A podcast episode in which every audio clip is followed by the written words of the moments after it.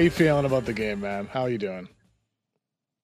113 to 111. The Denver Nuggets beat the Los Angeles Lakers. This is payback for all of the problems you gave me for the Grizzlies losing to the Lakers and me being uh, flippant about the Lakers' opportunity to be the Western Conference representative. In the end, I think what I am left with is it wouldn't have mattered who would have played the Denver Nuggets. That Denver Nuggets team was beating anybody out of the Western Conference. They have solidified themselves as a great basketball team and a rightful representative. Uh, what they did tonight, flipping that game upside down in the third quarter, is what stood out to me the most. This looked like this was going to be the Lakers win, and then the Nuggets would go back home, inevitably face a tired Davis, a tired LeBron, who had given this maximum effort as to not get humiliated in the series. And then they'd wrap it up in the gentleman's sweep coming up in a few days. But instead, they came out of that halftime locker room and won the quarter 36 to 16. And it was at that time where I was like, okay, they're not they're not fine with just closing this thing out at home. I was that was super impressive tonight. Super impressive. That that third quarter, you know, they outscored the Lakers 36 to 16, 20 points in the third quarter and you know, that whole first half, LeBron is unbelievable. He has 31 points. He's flying around on defense. He only rests for the 4.3 seconds at the end of the half, but second half, man, Nikola Jokic came out and showed here's why I'm the two time MVP. Here's why I average 31 points, 10 rebounds, and eight assists in the postseason my last three years, going back to the bubble year. He was absolutely extraordinary. I thought the first half, Jokic was reaching a bit on defense. The Nuggets didn't seem to have the same energy they did through games one to three. But second half, he, comes out looking like the guy that we saw throughout the postseason, putting in great effort on defense, leading the offense in total control. That step back jumper he hit in the fourth quarter at the end of the shot clock, another one like early in the series. Oh my God. I mean, like there's just nothing you can do about Jokic when he's playing at that level and when he's flanked by Jamal Murray putting in the the the buckets that he did, the effort that he did, Gordon and MPJ playing, defending, rebounding. I mean, up and down this Nuggets roster, Malone landed on a seven-man rotation that has positioned them now to be in the NBA finals. They were just straight up the better team and I'm with you, Chris and they would have beaten anybody in this position in the Western Conference.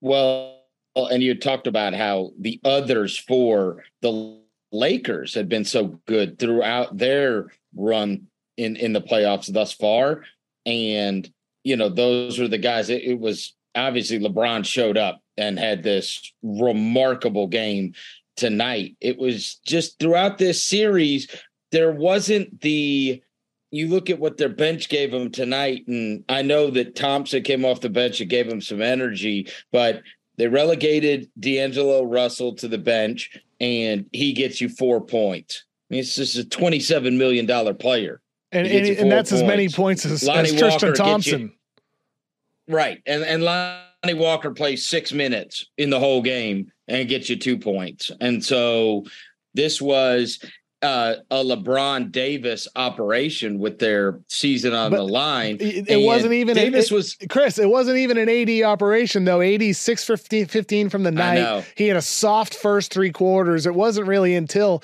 his final stint in the fourth right. quarter that you felt AD really made a true imprint on the game. I mean, this this is a lot like yep. early in that Lakers Warriors series where LeBron had a, a great game. The rest of the team was passive. Tonight was the same thing. Yep. Nobody else really did much of anything. I mean, Austin Reaves, again, only 11 shots. I, I, still point to that and think to myself, how does Schroeder end up with more shots? How does Rui Hachimura end up with more? Austin Reaves, throughout this entire postseason, and particularly in this series, I know he's a second year undrafted guy, but he's been your one of your best offensive presences in the half court. And I just don't think the ball found him enough in this series, especially in games three and four.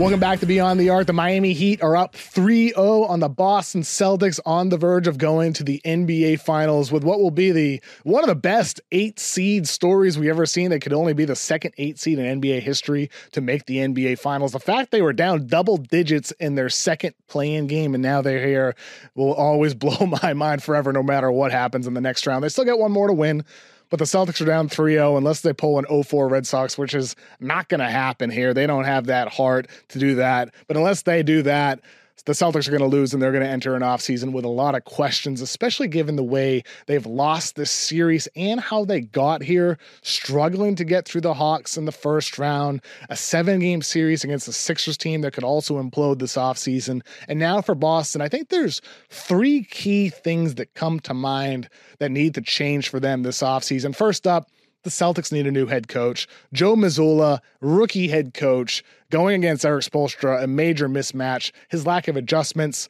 the iffy feel with timeouts, the poor rotations all of it's been problematic for him throughout the postseason. I feel like the biggest one in this series against Miami are the two big lineups. It was pretty apparent early on that going with a lone big man, Al Horford or Rob Williams, better set up the Celtics for success on the offensive end, better spacing, better verticality with, with Robert Williams, and also the length on defense that Williams provided compared to some of these smaller lineups that he was utilizing out there. Too many switches on Jimmy Butler. How many times did we see Butler just pick on Derrick White? Why are they giving up these switches so easily? Why play Payton Pritchard even for a moment in game two ahead of Grant Williams? I know Williams had his own problems in game three. He poked the bear, yada, yada, but at least he presented some size and versatility for Boston.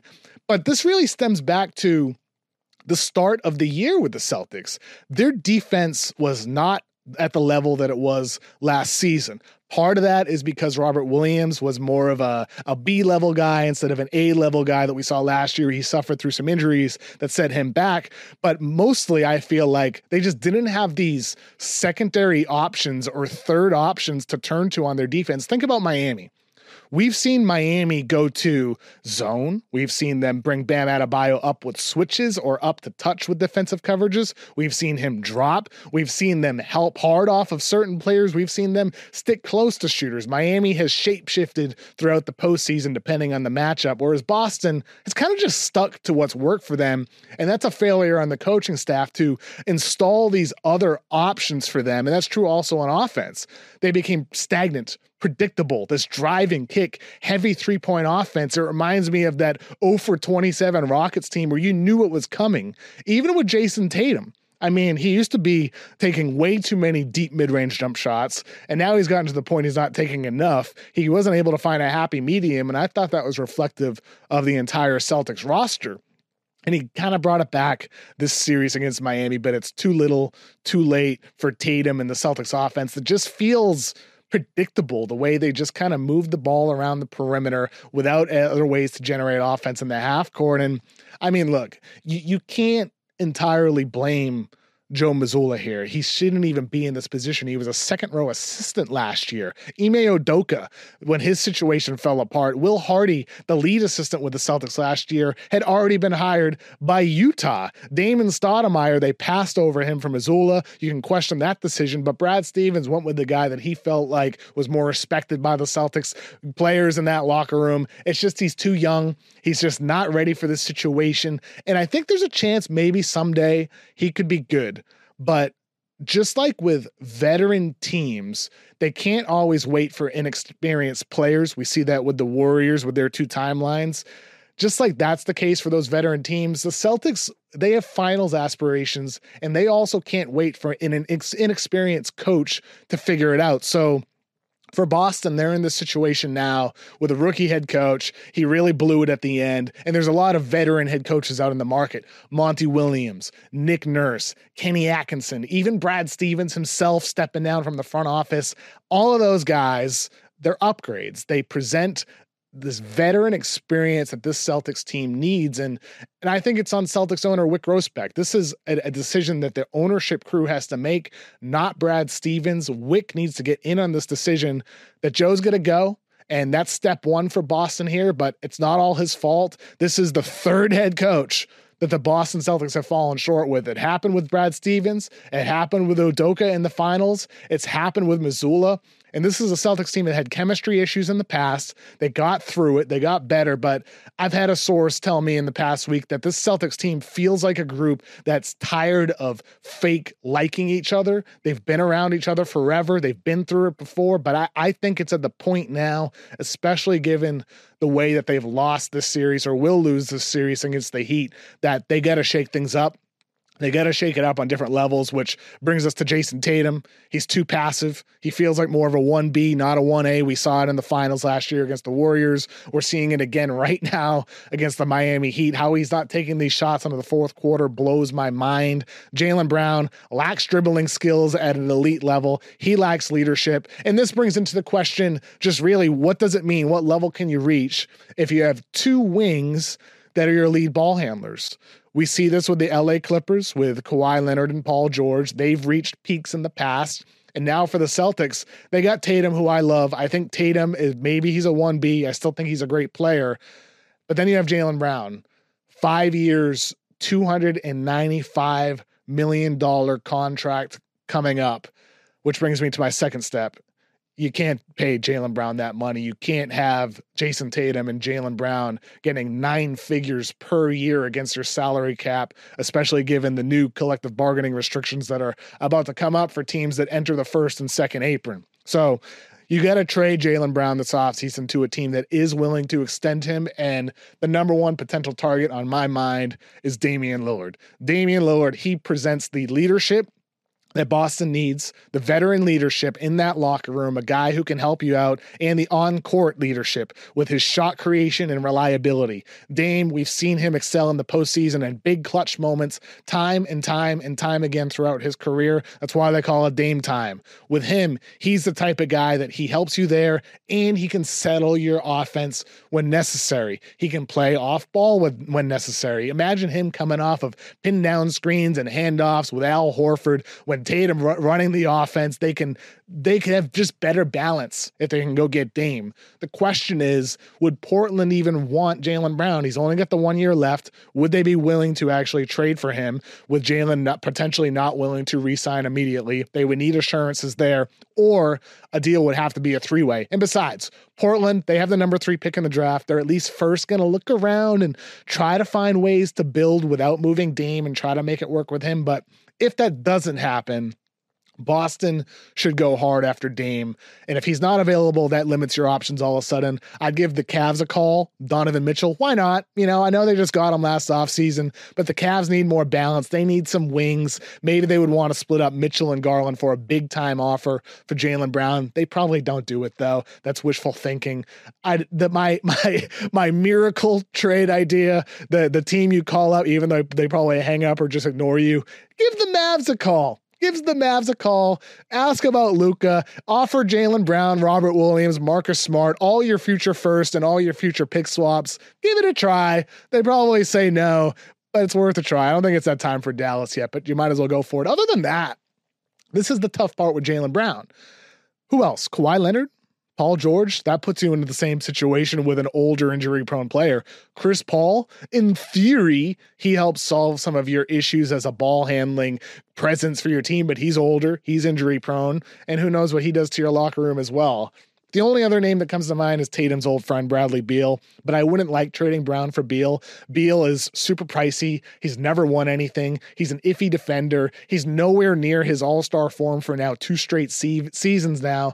But Beal still like he the shot creation that he brings, the off-ball shooting, he does bring me to my third step for the Celtics here and and that's what can you get from Marcus Smart? If you could get a Bradley Beal for say Marcus Smart with Malcolm Brogdon or Derrick White plus picks, whatever necessary, then that's a whole different conversation if you can get Beal for that. So that's the type of deal I'd be going for for Smart because as much as I I've always loved Marcus Smart.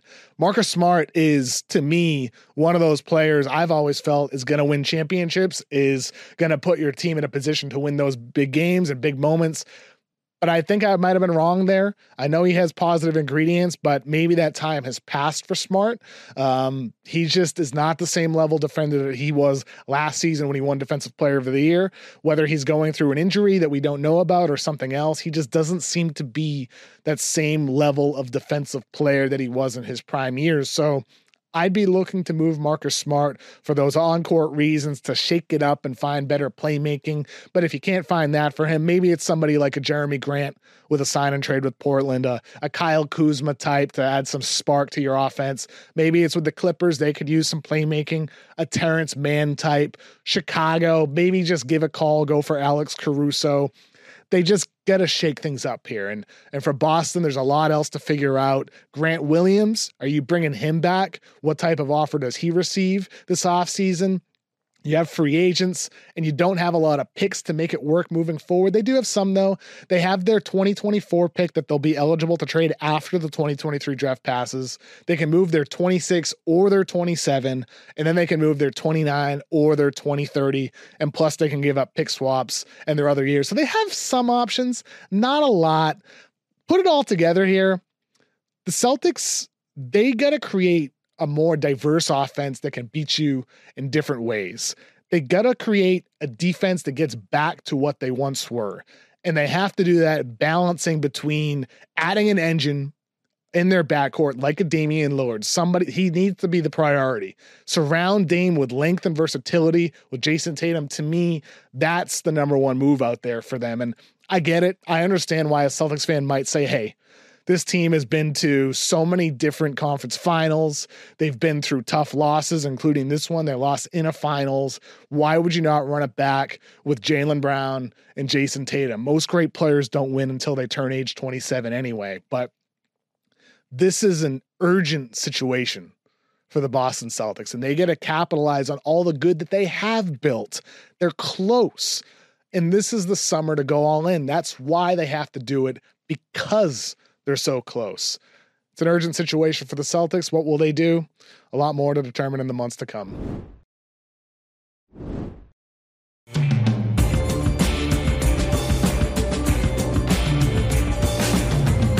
Welcome back to Beyond the Arc. We're going to talk about the NBA draft today and detail some of the tastiest passers mm. in this year's draft class. I want to start off here with Anthony Black, freshman prospect from Arkansas. You think about everything we've seen throughout the NBA playoffs. You got these ball dominant guys. They matter a lot. The guys who pound the dribble, who create offense. They're the center of the solar system for their teams. But the guys that I like watching most are those kind of connective glue pieces. They just keep the ball moving. They can run some pick and roll for you if necessary. But if they catch the ball at the left wing, they know to find that cutter at the basket. They know to swing it to the open shooter in the left corner. They know how to keep the ball moving. And the guy who comes to mind to me that fits that description probably the most in this year's draft class is Anthony Black out of Arkansas. Freshman player. He brings those skills at a high level. We saw that all freshman season for him playing with Nick Smith, another potential lottery pick.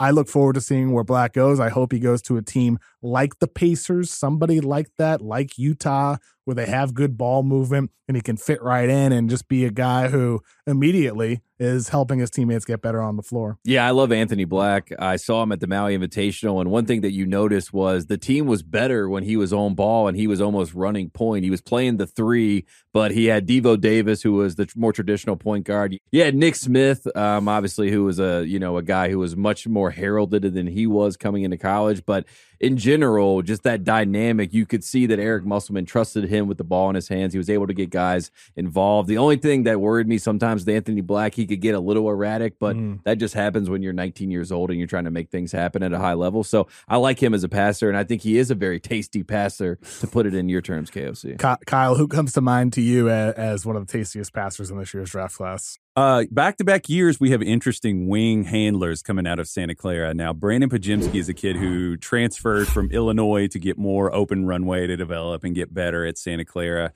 for the Broncos. He's about six foot five, a lefty. Um, he can shoot the ball. He's he's one. Of, I'm glad that you categorized it between like uh, connectors and guys who are like defense benders with their own offense and can pass the ball. But Jimsky can score the ball. He's a good shooter and he is a really creative passer. He's not ambidextrous like with his with his live dribble passing, but he's very creative. Um, I could even see him kind of becoming one of those guys. I don't know that he'll be a first round pick. He's probably a second round pick, but he seems like somebody that's going to float in that zone where he's going to make a team, maybe a Ty Jerome level player who can, you know, sort of be come in and serve a role. Uh, where he goes from there, I mean, but he he has like a well-rounded skill set that if uh, he does work on his body and he does work on some of the things that he needs to improve on, You he could go from there. You said the second year in a row from a Santa Clara prospect. Jalen Williams rises into the lottery last year, gets taken by Oklahoma City. Uh, but you're comparing him to more of a Ty Jerome type. Yes, Jerome hasn't exactly worked out in the NBA, you know, for a lot of different reasons. But Tate, with with him, do you think he has that type of first round upside? Do you see him as a guy who sticks in the NBA? Yeah, and I think you know a lot of people were calling him the point pod, um, not the point god. And at the combine, he looks great. I've heard a lot of uh, rave reviews about what Podziemski's been able to do. I love that he went to Santa Clara to get his own space to kind of showcase who he is as a player. It's tough to be at Illinois in general, and I mean, look, Ty Jerome in OKC was great. I thought behind Shai Gilgeous-Alexander, he was a nice stable horse, you know, for them. And with the Warriors, I think he's been able to grow into his game. Maybe you know the point pod doesn't come out and he's dominating year one, year two, year three like a Wemby or someone of that ilk would do. But I think you know he's someone that can hang around a team and be a good piece for you. I tack one stat on there in the pick and roll this year just to add to his passing acumen. If you want to, if you want to speculate that he could grow on 42 attempts, he shot almost 36 percent on pull up threes in college. So Mm. that's a, I mean, that's a pretty good number. That's the type of number that can draw a defense out when you're running that high pick and roll and forces them to potentially hedge, bring the, the, the big man up to touch. And if he can drive to the basket with some of the physical limitations, that's what can, you know, make him a valuable player in half court offense. And he's got that connective feel too. Yeah. Where if he is playing a more limited role. Tate, who comes to mind to you as one of the tastiest passers this well, year? Kyle brought up Illinois, and my mind immediately went to Coleman Hawkins from Illinois, his old teammate. And uh, Hawkins, one of his greatest skills was, you know, similar to not to compare him to Jokic, but he could start the break himself. Right, he gets the rebound and he can bring the ball up. He can initi- initiate offense. I mean, he had a couple times. I mean, he had a triple double in one sense, but he had a couple games where you know it just looked like he could have 15 assists, and he was the one that drove their offense at time. He was at times their best point guard. I mean, they had a lot of issues this year with Skyy Clark, and you know they had both their guys uh, ended up transferring that were their point guards in the offseason. So Coleman Hawkins, 6'10", 225. I think he has a lot of upside. I think he has a lot of basketball IQ. Um, if you Google him, the American saxophonist Coleman Hawkins may come up, but in a few years, who knows?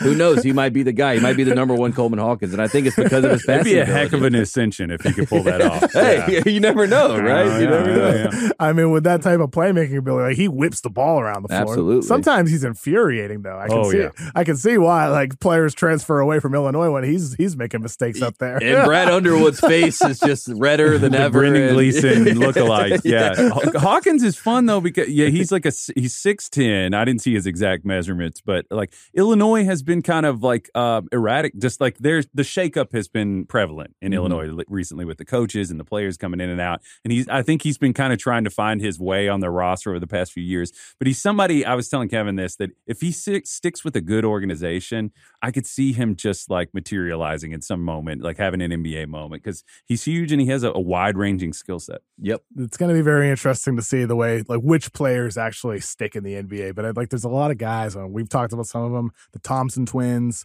Jaime Jaquez can handle a little bit, play make for you. Sidy Cissoko out of the G League as a forward can do that too. Scoot Henderson, of course, as well. A lot of good passers in this draft, but we'll see which guys actually pan out in the NBA. Kyle Tate, thank you for joining me today.